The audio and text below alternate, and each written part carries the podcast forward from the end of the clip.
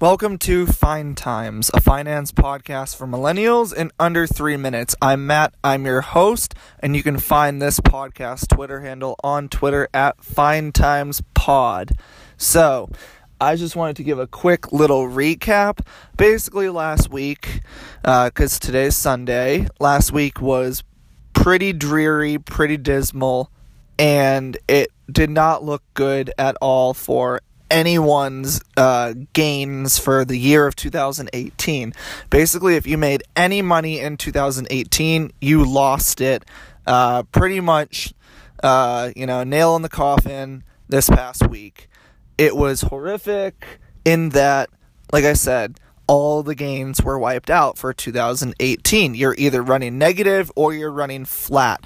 If you're running flat, you're lucky you made it out somehow in some way but if you're losing money then i'm sorry. Um, because this is the first really bad downturn of a year since 2015 three years ago 2015 this same kind of thing happened where going into the end of the year october november december and even parts in january going into 2016 were really really bad. So it's almost the same thing over again where we're having that same kind of no gain gain kind of year towards the end. So that's what happened in 2015. Um, and we're kind of seeing the same thing over again. So basically this is because of global growth and tariffs and interest rates and everything like that. People are starting to leave the markets and fleeing, going to bonds, treasury bills, and savings accounts that are now offering upwards of possibly 3%. Why lose money at 3% when you could literally just keep your money in a savings account and make 3%? Very safe, and you get paid that amount every month.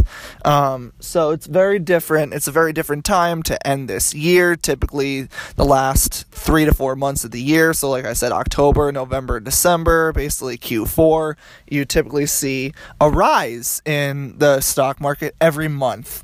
And it is not true for this year. It's again, it's a lot like 2015 if you go back and look at that kind of data. So, I just wanted to give a quick update today.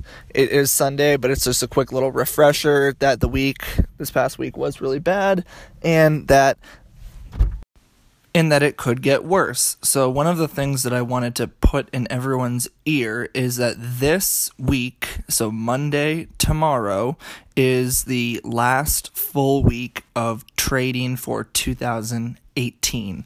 Because the week after is Christmas, and the week after that leads us into the new year of 2019. So, this is the last full week of trading that we're going into, and this week will tell us a about how the year went. So we'll have to see what it means and what happens once all the ta- once all the cards are on the table. So with that, I will see you guys tomorrow.